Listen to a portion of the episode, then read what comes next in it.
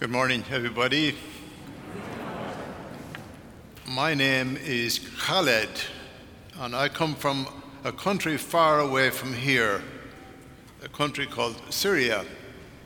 And uh, I brought along my friend here. Um, is a two year old sheep, and her, her name is Dolly. So, are we going to say hello to Dolly here this morning? Oh, we can do better than that. Let's hear it again for Dolly.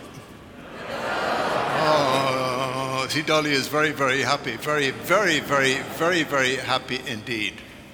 So, anyhow, I'm a shepherd, and uh, I've been doing so since I, was, since I was very young.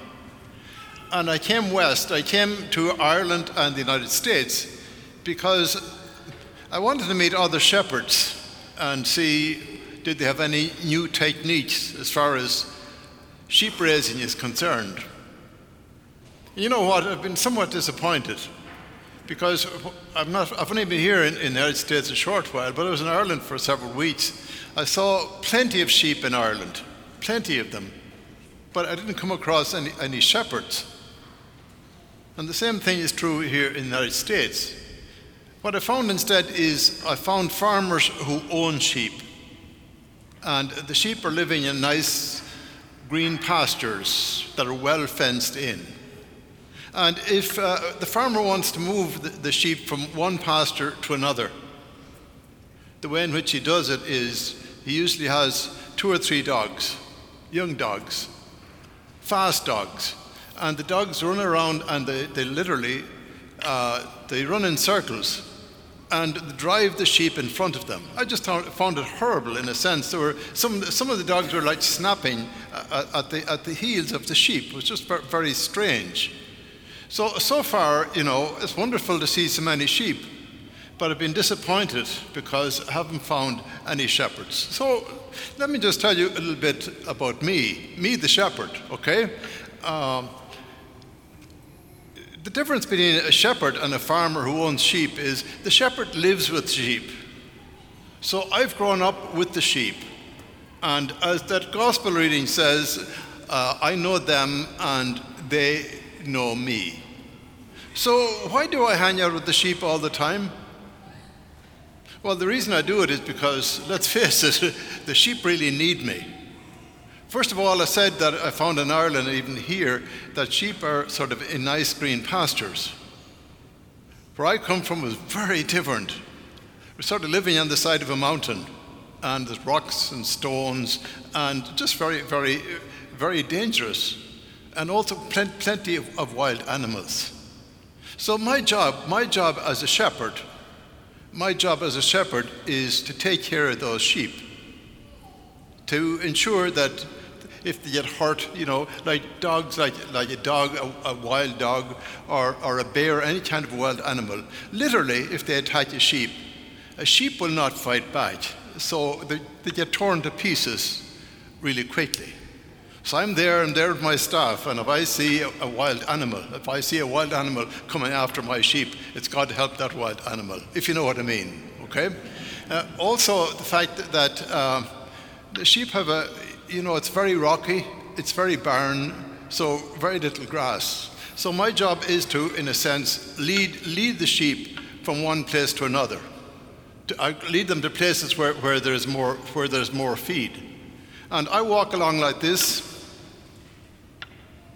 and the sheep walk along behind me, like the way, like the way chickens follow a hen.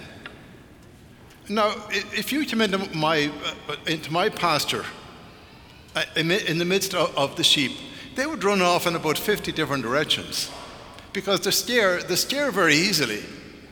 So, why do they follow me? Well, the reason why they follow me is because they know me and I know them. They've known me since the time they were babies, and they've known that I've taken care of them.